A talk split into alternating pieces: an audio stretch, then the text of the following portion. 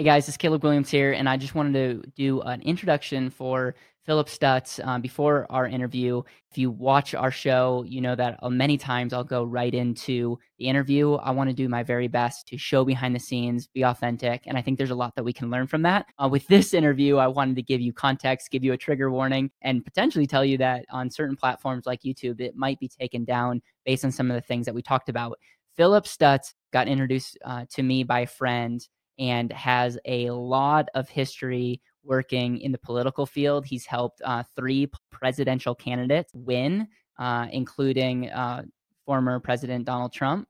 And, and then he's also been involved in 1,433 election victories. Um, these are not just elections that he's been involved in. He's been involved in 1,433 election victories. He's written a couple uh, best selling books, one that we talked about um, and and what helped Donald Trump get elected, and then ultimately how that can translate into our life. The reason I'm giving a trigger warning is Philip uses uh, some swear words that, in many cases, I I bleep out, and, and I'm not going to do it for this for this episode. And then the other thing is he talks about some uh, political views viewpoints about politics, about COVID, about restrictions, um, all the things that um, some people very much would get triggered by and I know that you're following Better Wealth. And in, in many cases, I'm staying really neutral, getting people on that are talking about uh, your money and living intentionally. And, and while I think politics are important for us to follow, I don't want to get this is not a political show.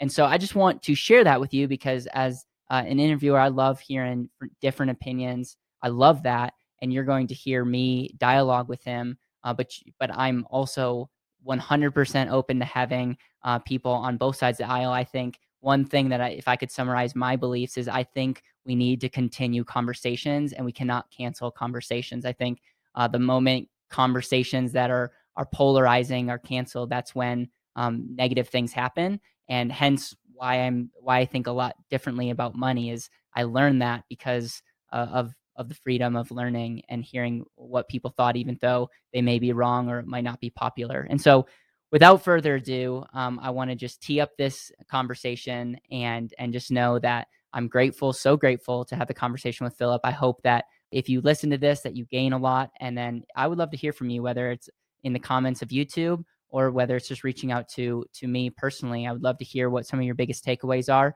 I would also like to hear if you think it's wise that we're bringing some people on that might have different um, political views viewpoints. Um, I, I really want to best serve our audience and and as a result i i listen to every single comment and every single email and message that we get because uh, what we're going to do in 2022 we're going to double down on our content and be way more active because i realize that this is the platform that can have tremendous tremendous impact if we do that right. So without further ado here's my conversation with philip stutts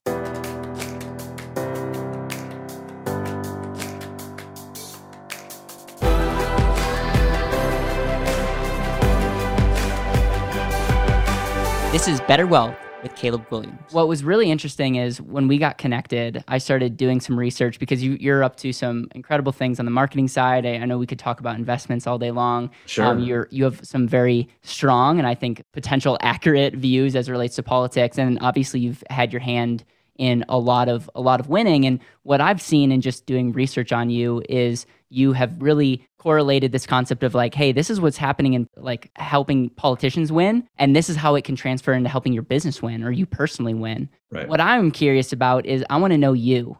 I want to know your story. I want to know mm-hmm. like what made you want to get into politics. No filters, and I already appreciate your like let's let's be accurate from the get-go. Yeah you don't I'm need just, to qualify just ask. Yes yeah. So i'm just more curious about your backstory yeah. and just and just who you are. Yeah i mean I, I i'm from birmingham alabama and i grew up and i was one of the first i was probably the first generation of diagnosed add kids. So um, it there wasn't even the h in the adhd there was no adhd it was just add we didn't have hyperactivity. We just were all attention deficit disorder kids and in the 80s, I was put on Ritalin um, because that's what the doctor said that this, you know, kid that couldn't pay attention in class. And um, you know, I've, I've come to realize that my ADD is can be a, can be utilized as a superpower, or it could be something that's you know devastating. Right? In school, it was devastating. I, I mean, I'm a ter- I was a terrible student. I struggled every you know everything. I, every grade I went to, college, everything, and ultimately. I came to the decision when I was about 22 years old that I was only going to be able to do a career or a profession that I was super passionate about. That if you know, I remember my friends that were like getting going to job banks at the I went to the University of Alabama and they were going to job banks and it was like, hey, you can sell um, trucking beds and be a salesperson. You can start out making, you know, back in like 1996, 1997. They're like, you can start out making $37,000 a year. I mean, that was insane. And I'm like, trucking beds? Who in the hell wants to sell truck? Like I could, I think I'd throw up if I was trying to sell that. I, I, don't believe in that. Not that there's anything wrong with it. It's just not for me. And really, I only cared about two things going up, and that was college football and politics. And I didn't care about like what the policies were.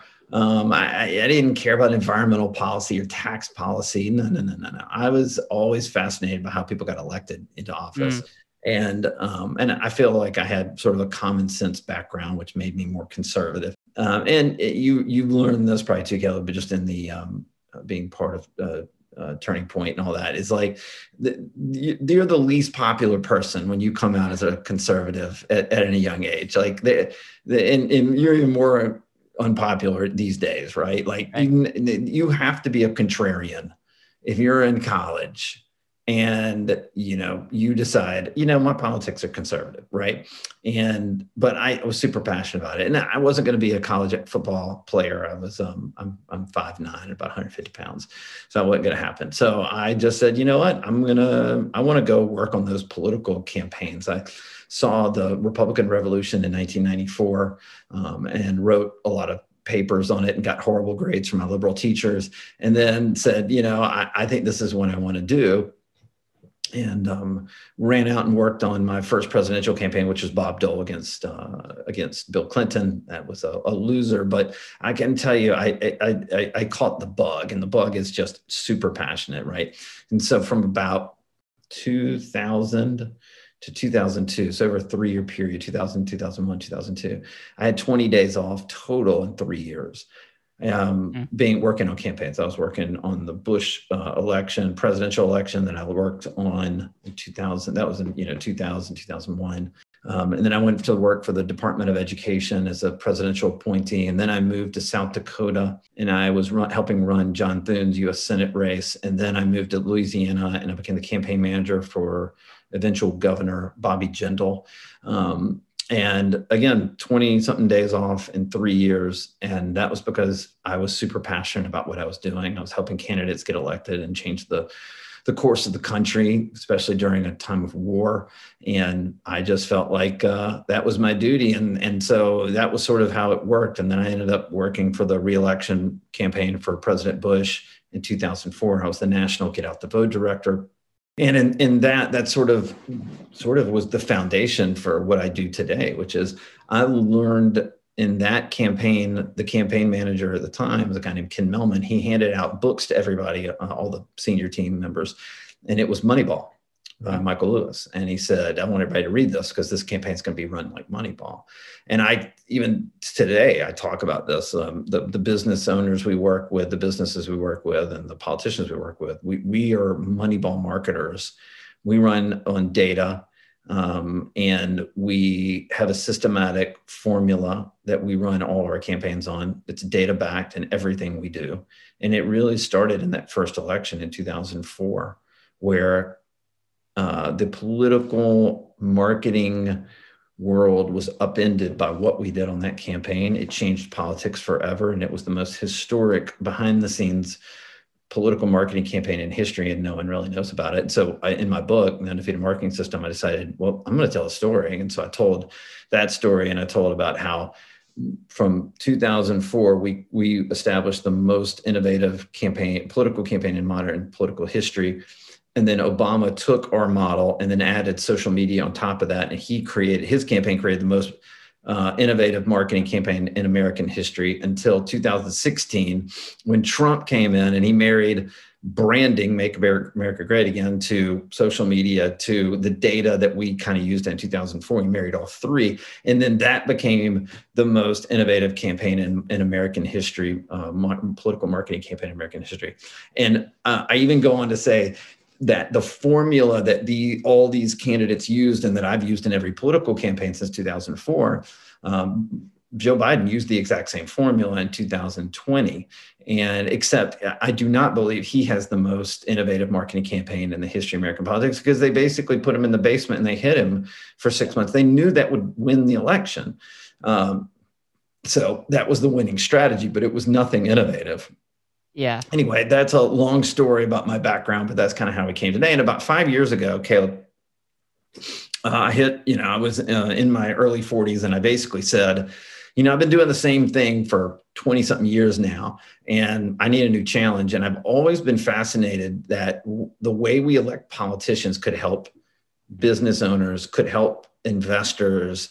Um, in in the way that they look at how they how they look at whether it's uh, you know let's just say it's um, uh, stockbrokers or financial um, investment advisors like I, I, felt like we could help those businesses grow um, just like I could help a business owner grow if they followed the formula, the secret formula that we use to elect presidents.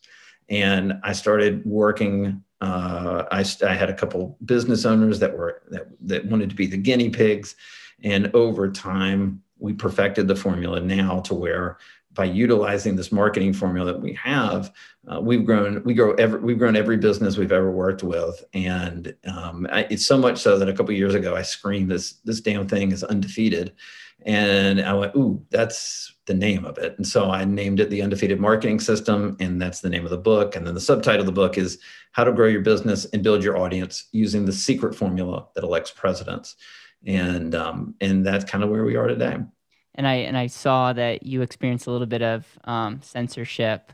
Uh, are is it still is your book still censored on some social media platforms, or has all that kind of gone away? No, it, we fought back and won. So um, in in uh, January of 2021, um, we were I was waiting. Uh, my book came out in, in April of 21, and we had the we had a couple of different book covers and we decided let's go run uh, an A/B test on Facebook and throw all three of the top voting, uh, the the top book covers that we had, and and see, you know, who clicked on the most. So we decided we are going to put like a thousand dollars behind three book covers, and then see, you know, between my ideal marketplace, which yeah. cover got the most clicks and Facebook shut the ads down and and banned my book and said because the, in the subtitle of my book it said you know how to grow your business and build your audience using the secret formula that elects presidents. And so they said that that was trying to influence an election. Now this was january of 2021 there was no election. And i wrote a business book that has it's not a political uh, marketing book to help politicians. To it's a business book uh, with an outlier strategy for business owners and uh, you know the like. Anyway, didn't matter. They they we appealed. They denied the appeal. So I decided because I have a platform, I was going to fight back.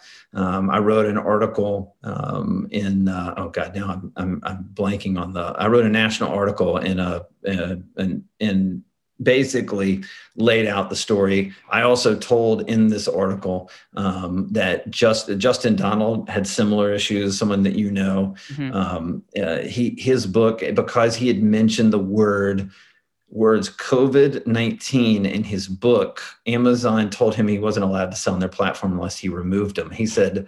I'm utilizing COVID. I'm talking about COVID 19 and how people invested during the pandemic, and they said they didn't care and so he had to remove them from his book uh, the lifestyle investor and yep. you know just crazy stories. So i decided to write an article about my story their stories there was a nonprofit that was helping sexually and physically abused kids um, their ads were taken down by Facebook because they said they were trying to influence an election. They're a nonprofit trying to save children from sexual and physical abuse. So I told those stories, and I got I got on Fox News. Uh, Fox News did a whole story. I did a big interview on it, and the next thing I know, Facebook uh, about a week later, Facebook came out and uh, lifted all the all the bans. So that that I feel like I had a small victory, but it really I didn't win a war. I just won a battle. Yeah. The war is still going.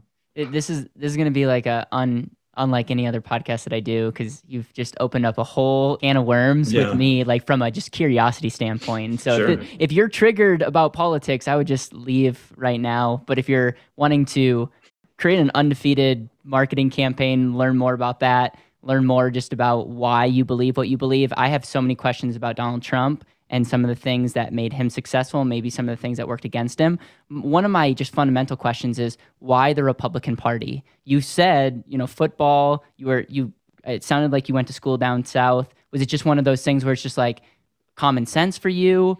And then it sounds like to work on Donald Trump um, as president, like that would have been super controversial. So, like, talk to me about the the values that you that got you into that um, party, and then why are you still a, a strong advocate for the consu- con- conservative movement? Um, the honest answer is in high school, I started listening to Rush Limbaugh, and I was highly entertained, and I felt like common sense was where I, my, I, land politically. I still do. That may not be as aligned in the Republican Party as it as it used to be, but that's where it was back then in the late '80s, early '90s and then I saw this the the contract with America and the revolution of the Republicans in 1994. I read the contract with America. I wrote papers that in college on the contract with America, and I felt like it was common sense. It's about hard work. It's about not punishing businesses. It's all these things. And although I was just a student, it just kind of made sense to me.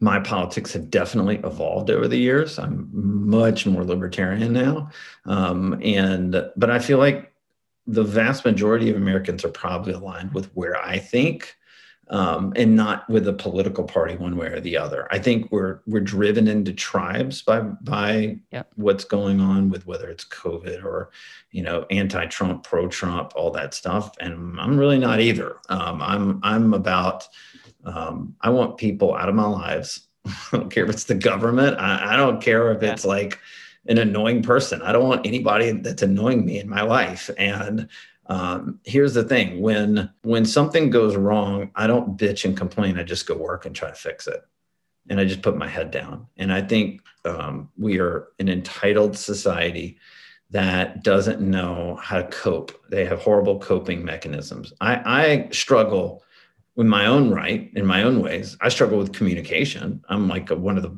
you know, internally I struggle in how I communicate with others because I just think people should get it and, instead of learning and teaching better. But you know, where I know I'm right is that when you see a problem, you solve it. And you don't sit there and bitch and complain. You just go to work and you fix it. And, you know, people today, they see something and they they throw up their arms and go, oh, that's not fair, that's not right. And then they just quit and that's just an anathema to me. I just don't i don't it doesn't register in my brain. And i'm more aligned with a political party i guess that says get to work and you know you're you're not going to be penalized for doing the right things. Look i'll even i'll tell you about covid right now with COVID, I have no, like, again, I'm more libertarian. If you want to go get the vaccine, go get the vaccine. If you don't want to get the vaccine, don't get the vaccine. It spreads regardless. So who cares if you don't want to get it and you get it and it kills you, that's on you. If you want to get it, get the vaccine and you get COVID and it saves your life, good, that's for you, whatever it is, right? But we live in a society right now where someone like me who has worked uh, who has who has gone to the gym five to seven days a week for 25 straight years, who eats insanely healthy, all organic, um, you know, all clean, everything like that. Right? I meditate twice a day. Um, I take time out and I go to therapy uh, with a therapist because my brain health is just as important as my physical mm-hmm. health. Uh, I try to get, I wear an Oura ring, so I'm measuring my sleep so I get good sleep every night and I have spent a shit ton of money in order to put my health as a priority in my life. And now, someone like me, if I were not to take the vaccine, is the outcast of society. I see plenty of people right now going to Europe right now who are overweight and never done anything, you know, don't do anything to improve their health or their conditioning and they're the ones that are told in society, hey, you get to have free reign over anything you want. And by the way, I'm not opposed to them having free reign, but I think we're starting to put people in silos and we're starting to um, we're starting to create divisions like I've never seen in this country right now, and I'm I'm worried about it. Yeah, I, th- and, I think the- you know part of people say, how can you work in politics? Those evil mfers and all this stuff, and I'm like, well, that's the system we have. And I got all I can do is be in the arena. You know, "Man in the Arena" by by Teddy Roosevelt. The quote. If you don't know it, go look it up. And all I can tell you is my charge is I got to do what I can do. And so I don't sit on the sideline and bitch and complain about politics. I'm in the fight. Yeah. Um, I'm in the fight every day. And we are doing, God, we're doing, you know, 20 huge races, political races next year, US Senate races, governor's races, congressional races. I'm fighting like hell uh, to keep the freedoms in this country. And I'm just going to do my part. And like I said, I'm not the one spearheading this. I'm just one part of it. Yeah and that's uh, i guess that's the rabbit hole you wanted us to go down What's yeah i mean one of the things that's really concerning uh, for someone like myself who very similar in political beliefs as it relates to more libertarian leaning mm-hmm. is the, the lack of freedom of speech like that we're experiencing sure. the, the fact that i either have to bleep out some of your words or like do something different on youtube like we will see a difference as it relates to this video um, it's insane it's mm-hmm. literally insane, and it almost like drives the like the I think paranoia. Well, you can't even put under- what I just said up on YouTube, or you're gonna get taken down. Yeah, it it's it's just one of those things where like you look at China, you look at North Korea. Now that we're already this this uh, this is just a lost cause. This episode, like you look at those countries, and you're like, man, like um, that's horrible what they're doing, and yet I can't say certain things, otherwise I will get banned or shadow banned or taken Sure. I mean, we have the Uyghurs in China who are enslaved right now, enslaved Muslims, and you're the enemy of this country right now. Yeah. And what, but we're still utilizing all the products that these the slave labor is bringing into this country. The NBA has a direct affiliation with the slave labor market that's going on right now, and only Enes Kanter is speaking out only one person. He's he's more about Turkey, but he's also speaking out about China. No one else is, yeah. and so yeah, it's a really weird society. There's a, there's a lot of uh, contradictions, yeah. and there's a lot of hypocrisy. And I guess where my political beliefs have come from is trying to be consistent. Um, and what I believed in and what I believe in. That doesn't mean I can't evolve, yeah. but it also means if I say, you know, uh, you know my body my choice. If if that was you know the pro-choice movement's position for the last 50 years and now they're advocating that it's you you either take a vax or you can't be part of society so it's not your body not your choice anymore that's a contradiction that no one can seem to explain and no one has to defend themselves on it and that's really shocking to me. Yeah. So so so many other things that i want to say but we're going to move on um, did you ha- did were you involved in in Donald Trump's camp the second second presidential campaign? No, we had the chance to. We just had too much other work. It was uh, uh I, I was doing more corporate work, and we just decided that uh, we were we, we passed on 2020. So we did ob- we did work in 2016. Obviously, it's easy to have opinions in my comfy little house. Mm-hmm. Um, I, I just I just see like obviously the Twitter was like something that I think helped him get elected because mm-hmm. it, it I had some friends that were not interested in politics mm-hmm. and they became so passionately for Trump like it was unbelievable and so I saw like that he rallied a group like I, I went out to a conservative um, event just earlier this year and I mean Trump everywhere kind of deal and so it was like there's definitely people that are super rallied up, like love love the guy. I also felt like he's he put his foot in his mouth every other day.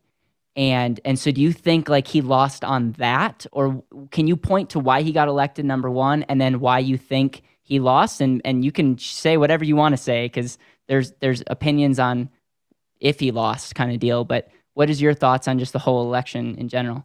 So a couple things the data leading into the election said that the American people wanted the chaos to stop. And so you have to remember though, Donald Trump ended up getting something like 10 or 20 million more votes than he did the first time around. So he brought new voters, even though everybody knew who he was and they were tired of all the chaos. But it motivated enough people outside of that for him to, to lose. Now, the question, and, and again, they just said, I mean, this is why Biden hid in the basement. The, the, the data that we were looking at was very clear. Just let's just calm down and make this go away. Now, nothing's gone away. COVID's worse than it was before the vaccination and all that stuff, right? They chose wrong, right? But that's the choice they had at the time, that's and that's data. the choice they made. And the reason they hid Biden in the basement was they knew if Trump didn't have an opponent to beat up all the time, that he would just continue to throw out things and and create more chaos, and that was going to drive and help Biden. And that's why he hid in the basement and didn't do anything. Now, the question is was there fraud or cheating on election day? So, my belief is this um, no, but I do believe the, the election was rigged. And I think the election was rigged well before election day. I believe that the, when you when you had all the voting um, opportunities that you know the in-person voting or the the mail mail-in voting, when you had um, Mark Zuckerberg putting half a billion dollars into only high-strung Democratic uh, uh, urban areas to get out the vote. Um, there were, you know, when you have a media that's blocking Hunter Biden stories and every other story, and they're banning certain voices, um, that's where I think the rigging actually happened. Did the rigging actually happen on election day where thousands or millions of votes were were being switched or turned off? I don't believe that. That's just how I believe. I believe the, the election was rigged by the media. It was rigged by the Democratic politicians. There was a they came together uh, to create the the mail by votes and to to uh, silence voices and silence stories that would have hurt Joe Biden. But on election day itself, of course, there's always fraud on election day. I've been in, I can tell you a thousand stories where I'm like, I know that cheating went on in that district or whatever. Yeah. Is it enough to overturn an election, a presidential election, even one that was the basically one of the closest in the history of American politics? And the answer is no. Yeah. Again, uh, so so many questions. I, I really appreciate you speaking freely. Um, thank sure. you, thank you for that. And I'm I'm fascinated by your data based answer because I I think there's a lot of truth to that. It's like Joe, the less Joe Biden said, the better he did.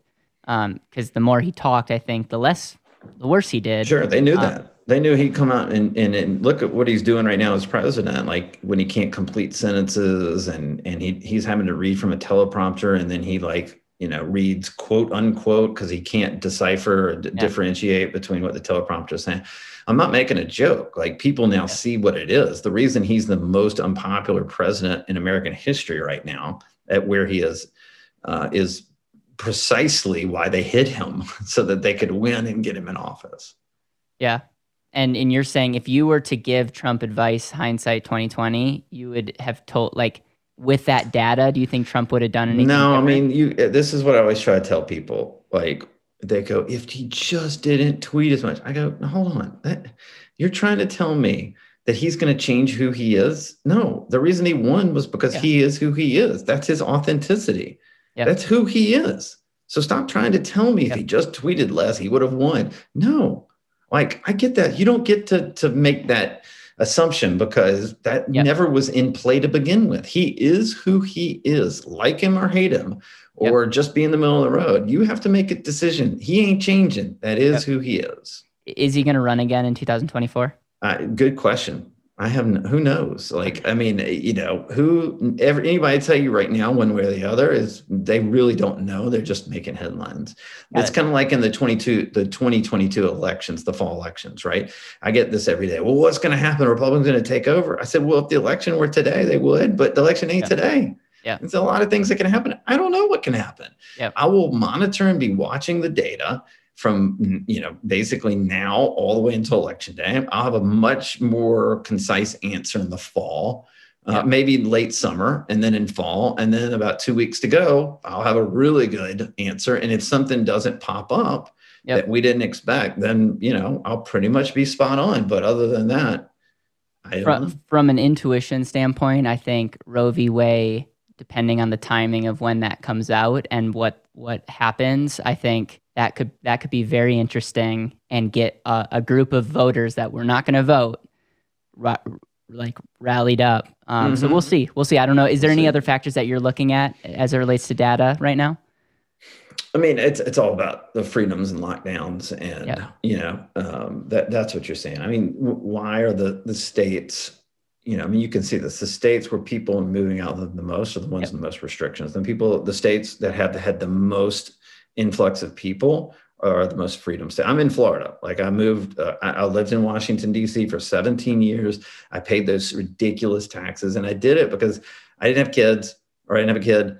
Um, and my wife and I had a lot of fun living in the city. And it is a great city. I still own a home in Washington, D.C., although I'm not allowed to go back right now. And I wasn't allowed to go back during the first year of COVID because, you know, couldn't, nothing was open. Um, I've seen the politicians in that city destroy that city. But in 2014, I went, hold on, I'm paying 10% in city income tax on top of federal taxes why you can't send your kids to public school in, in DC. I mean, you can. You, most people, if they have the option, are going to go private, right? Yep. And you're like, what am I paying all this taxes for? Like, this is insane. They don't want me here. I wrote to my subscribers a couple years ago. The the you'll probably like this. You should go look it up.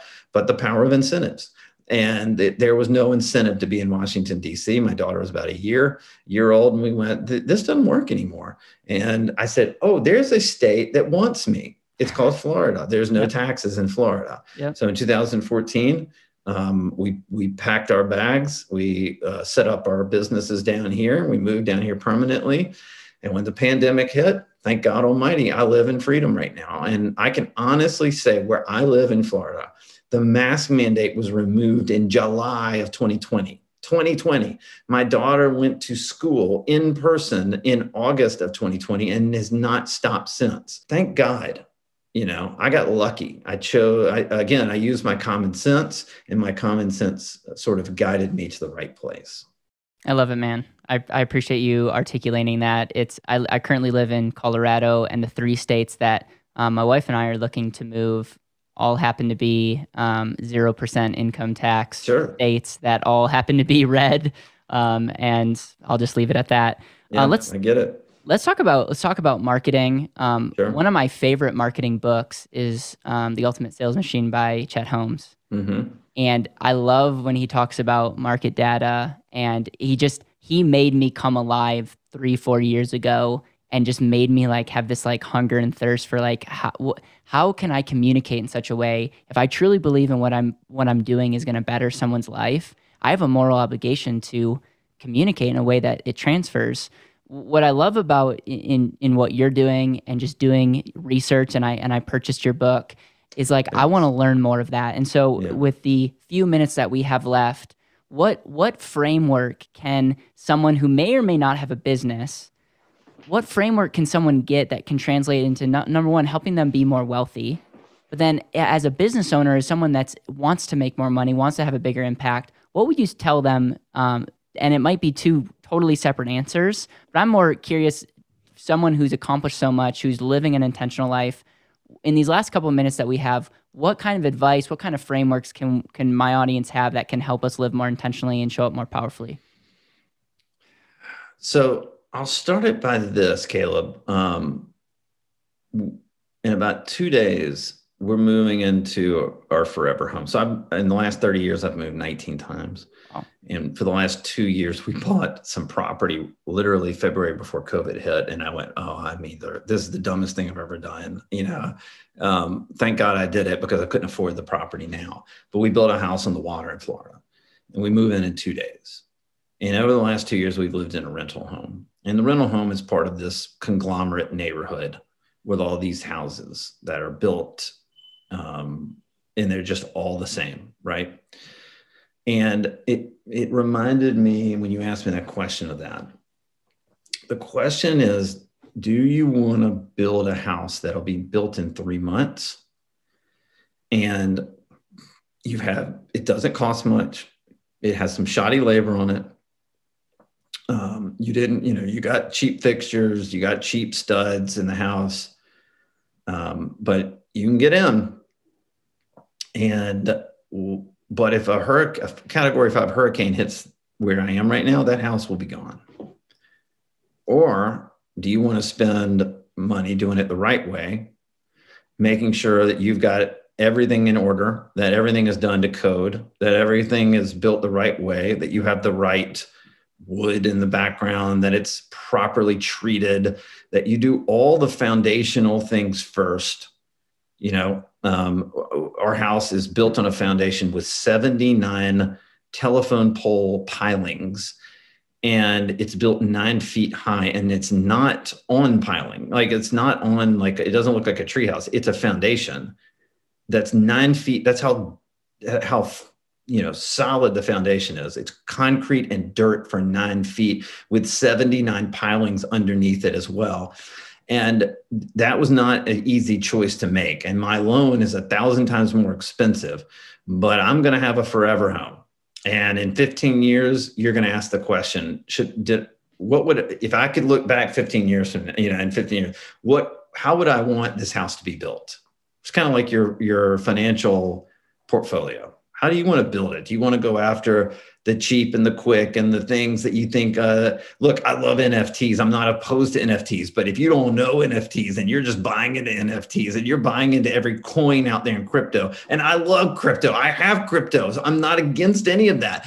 But if you don't understand it and you're going for the get rich quick scheme or pill you're going to lose every time. If you're going to build the get rich uh, get into a house quick and cheap you're going to lose eventually right it's the foundation you want to build it on. So really what I built is a marketing agency that utilizes, like I said, a Moneyball approach. You know, when I was uh, looking up, you know, your stuff and, and studying who you are, you know, you have this financial X-ray that you put out, Caleb, right? And I started laughing because my five-step marketing formula is very similar. So the first thing we do in the way we market a business is we have to do the first thing. It is the most important we have to do a deep dive into the customer data or client data of that business owner, financial advisor, whoever it is. And we need to know who their investors are, who their customers are, who their clients are. Wouldn't you want to know with certainty what they cared about, what moved them? So when you talk to them, when you sell to them, when you want to push your product out to them, that you are meeting their needs, that you're unique and relevant in, from their perspective, not whatever you think it is.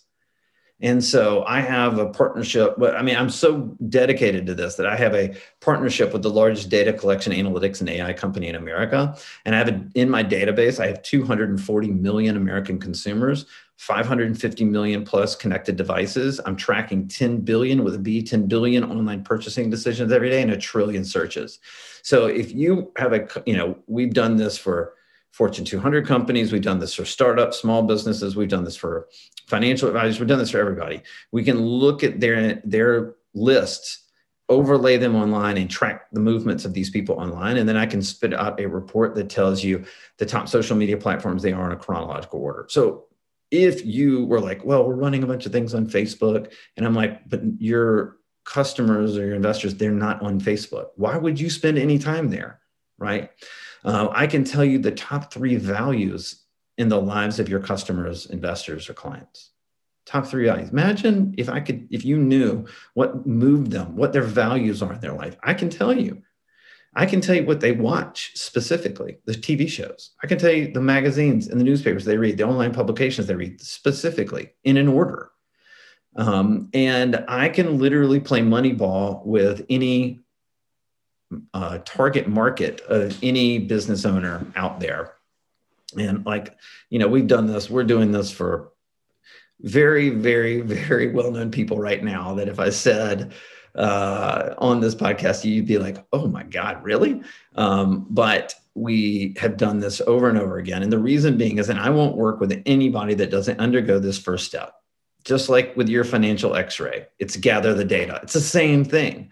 And if someone says to me, ah, I don't want to gather that data, I don't want to you know, I don't want to uh, look at, at, my customer or my investor base. I, I know what people like. I know I built this thing. And I'm like, you could have built it two times bigger if you knew what they cared about and you messaged and branded your content to in the way they wanted to receive it, not in the way you just want to talk about yeah. it, right? And so I won't work with anybody that doesn't undergo a deep dive into the data of their investors, customers, or clients. That's step one. And then step two for me is now that we've done that, right? Uh, we've looked at all that data. You have to build a plan. I mean, you, I think you even call it build your model. Well, we build a strategic plan, and the strategic plan is so important because here's the deal: you need to marry your outcomes, your vision of your company or your business, and you need to marry it with where the customers, the clients, the investors are. Yep. Those two things. Hey, like I said earlier, you know, if you have a big budget, you need to marry that. Where are the, where am I going to spend money? Well, you should probably spend money where your customers are, not where you think they are. Yeah. And you know, what is your target market? What if I told you it was different than you thought? What if that means you've been doing really good in a non-target market? Now that you could put this on steroids, if I could tell you the exact marketplace that wants to hear your message. Right. So the allocation of budget dollars, timelines, uh, messaging, brand, all of that needs to come in a plan, just like you have a business plan in your life, right? You don't start a business and just guess, you have a business plan. Well, you should have a marketing plan, and it should be reflective of what your vision is, the business owner, and what the customer wants or the investor wants. And here's another way of explaining it we love to tell our founder's story. I'm sure you're no different, and I am no different. I tell my founder's story all the time, right? But what if you knew with certainty that your investors, customers, or clients only cared about 25% of your story? Yeah. Would you continue to tell the 75% they don't care about, or would you take that 25% and optimize it, put it on steroids, and make it even better? Yeah, absolutely. Because that's what's going to convert more customers or clients or whatever you're looking for. So for us, step two is to look at the strategic plan. Step three is you got to go build your brand now. You never build your brand um, ever right? Um, unless you know what your customers want. It's like, um, why would I why would I advertise for a politician, right, to voters if the voter goes to that politician's website because they saw our ad and they were intrigued, and it, the website doesn't speak to them, the issues they care about aren't on their website. Uh, they're, you know, they don't get a picture of the family, which I mean, we found out in the data they cared about. Like, what is the family like? Like, if you don't know your brand, if you're you know, a lot of marketing agencies, go, they will sit around with a client and they'll be like, Caleb, oh, we're going to build this brand. We sat around a, our conference room table and, and we thought about your brand and this is what it looks like. And you go, well, what was that based on? And they go, I don't know. We felt like it. Well, we don't live in a society like that. In fact, Forbes has a stat out right now that we are seeing up to 10,000 ads a day online and offline. Every one of us, 10,000. No offense. No offense to you. No offense to me. We're not special. Unless you're sticking out from the crowd, unless you're breaking through a 10,000 in ads a day world. And by the way, it's not 10,000 of your own competition. It's everything. It's shoe companies, it's hair care companies, it's clothing companies, it's everything. You're competing for attention. You're competing for attention. And unless you know how to break through all that clutter, by resonating strong, more strongly with your customers, clients, or investors, you're never going to win ever. It's kind of like going to a casino and going, man, I'm walking, I, I got $100 in my pocket and I'm going to walk out of here in a limo. And then about 20 minutes later, you have no more money left. Yep. The casino is the big tech companies. The casino uh, are the are the, are the people that take your money the the facebook company the google everybody they, they take your money regardless they don't care if you make any money on your marketing or ad dollars or not they take it anyway they're the casino and you may hit a good hand every once in a while but more often than not you're going to lose that's why people the casinos always make money because the odds are always in their favor and so my point is you have to get those three steps right right away right the fourth step for us is you have to go test your message. Yep. Okay. And the way we do this is we take all the things we found in that data and we go test the most important messages we found in there. Well, I'll give you an example because you asked about the Trump stuff. So in 2016, I didn't do this for Trump, but I know Trump's uh, marketing team, and they told me this like right after the election. They they followed this five step formula to win in 2016, right? And when they got to step four, which was the testing phase, they knew a certain message would work, but they didn't know what part of it would work. So they would test one message, one message, 162 ways or versions on Facebook.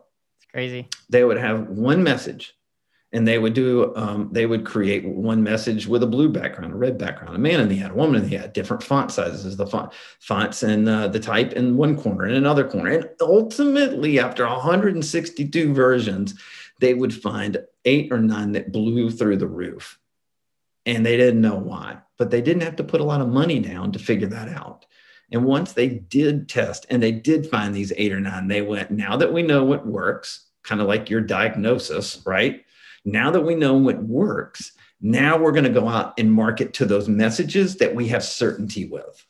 And that's what wins. And so when we started doing this for businesses, the same approach, we grew every single one of them. Every single business we worked with that has followed our five step system. The fifth step is you launch your, your marketing campaign with the fifth step because you've eliminated all your risk, just like investing you eliminate the risk every step of the way to give you the best shot at, at making the most money. It's the same thing here. And that's what we do for businesses. That's the playbook is my book.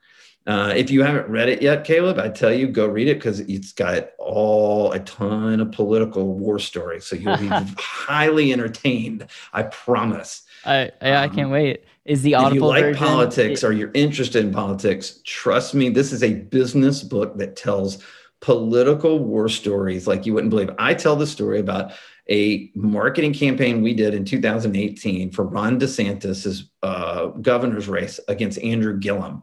You don't think uh, elections have consequences? Um, Ron DeSantis won that election out of like six, seven million votes. He won by 30,000 votes. And the Wall Street Journal said the ads that we ran were the difference in the whole election. Now, Andrew Gillum has been caught uh, with prostitutes smoking meth a, a year later after he lost that race. So, and then COVID hit. So, you don't think uh, you know, elections have consequences. Well, I tell you the story in the book of how we did it, how we followed this formula and and helped Ron DeSantis get elected. I, again, I didn't get him elected. I helped get him elected, and um, and then I apply it to how businesses should be doing this as well. I, I think there's a good chance that Ron DeSantis will be a future president of the United States. Who knows? Uh, may, maybe not, but it's definitely he's definitely trending in the right direction. And yep has a base that very much passionately likes what he's up to. Um, man, I really appreciate you taking time to articulate this. I, I just there's so many correlations, whether you're a business owner or not. Like if you're a consumer investing, what do you need to have before you jump in? The data. And so it's like it's one of those things where I can't tell you how many people, whatever they do, they're not data um, driven, and that's where some of our biggest mistakes have been made because my intuition's wrong more than it's right, and um, we have not done a great job with marketing and, and just st- strategy in general um, being data driven. And the more we've we've been turned on to that, uh, the better we've gotten, and the less emotion you need to put into something because uh, you know data might not care about your feelings. So no, it doesn't. Um, one of the last questions I want to ask as we're wrapping this up is what I call the legacy question. Um, I know you have a personal war story as well, um, but the legacy question goes like this If this is your last day on earth and you're with the people that you love the most, and you can't give them your book, you can't give them any interviews, can only you only have book, one yeah. conversation. yeah. What would you make sure that that conversation highlights, and and who would it be, and, and what would you say? Oh, I mean, it'd be you know to to my daughter, and um, the bottom line is all success in life comes to whether you love yourself first. And I didn't love myself first for I'm 47 for 46 years, and everything has changed in my life in the last year since. And and you know it's the silver lining of, of COVID and all this stupid stuff that's going on in the world, is that I had to stop reacting and stop following and i had to figure out i had to follow my own heart and my own what who i really was. And it's dra- dramatically changed my life and it's something I, I I, I had to work on every single day. But i can't love my family and i can't be the best leader in my business unless i love my myself first. And that's the bottom line. If i love who i am and i'm comfortable with who i am then i'm a more loving father husband business leader entrepreneur, all of those things that all fall on. If I don't, if I'm inauthentic to who I am and I'm just following and trying to do a bunch of things that I think I'm supposed to do, I come off as inauthentic and people can read that a mile away. And it is something I've struggled with my whole life. Um, I had a we had a massive event in one of my businesses uh, about a year ago. We turned it around, and and I've got about four or five different companies. But um, it it forced me because here's the thing, and you know this, Caleb, and it's you can apply this to financial investing or anything. People don't make change until the pain is too big. Totally. Why does everybody sell when the market's going down instead of buying when the market's going down? It's the same thing, right? And so um, I hit a point last year where a lot of things came at me at one time and um, i had to figure that out. And what i figured out was i didn't love myself very much. And so i had to figure that out. And so whether it's my daughter or whether it's anybody it's just always make sure you know who you are and be true to that. And everything else will fall in, fall in the right way. And what's what's so special is your your example of building a strong foundation uh, speaks so perfectly to what you just talked about and is loving loving thyself and knowing that that has to be at the core because at the end of the day a solid foundation you're able to build a lot and endure a lot with a solid foundation and people that um, don't take the time to really really go deep um, might have an impressive outside of the building but are very vulnerable. And so thank you for that. Um, how can people connect with you. I know for business owners, for financial advisors that yeah. want to learn more about your five step. Yeah, um, you know. yeah, we've helped a lot of financial advisors. If if if you're interested in understanding, let's say your investors better or your customers or clients better, we do have a free data assessment on our website. It's philipstutts.com slash insights. I'm sure you'll have that in the show notes. Um, it takes literally 30 seconds to fill it out, but my team will do a, a, 30 minute free call with you and they'll walk through whatever data you have and show you how it work in our system. Doesn't cost you anything. It's absolutely free. And usually you get one of my top data guys that does it because they like doing those calls. So uh, pretty cool there. You can you know, buy my book anywhere. And then, you know, I write a subscriber newsletter uh, right every two weeks. Um, and that is at philipstutts.com. You can just go to, to my blog and sign up there. And then I have the Undefeated Marketing podcast. So if you want to learn more sort of about my vision and marketing and you want to get it free t- uh, tactics, free tips, um, again, you know, like I said, I, I write, I podcast, and I got a book that cost eight bucks. So there's a lot of free stuff you can get out there with me right now, and it's drastically going to improve what you do in your business. I love it. We will include all of those in the show notes.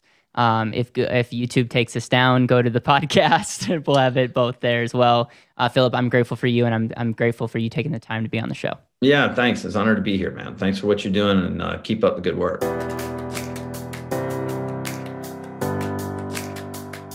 Thank you so much for listening to the Better Wealth Podcast. It would mean the world to me if you could hit subscribe, leave a review, and share this with the people that you know and love.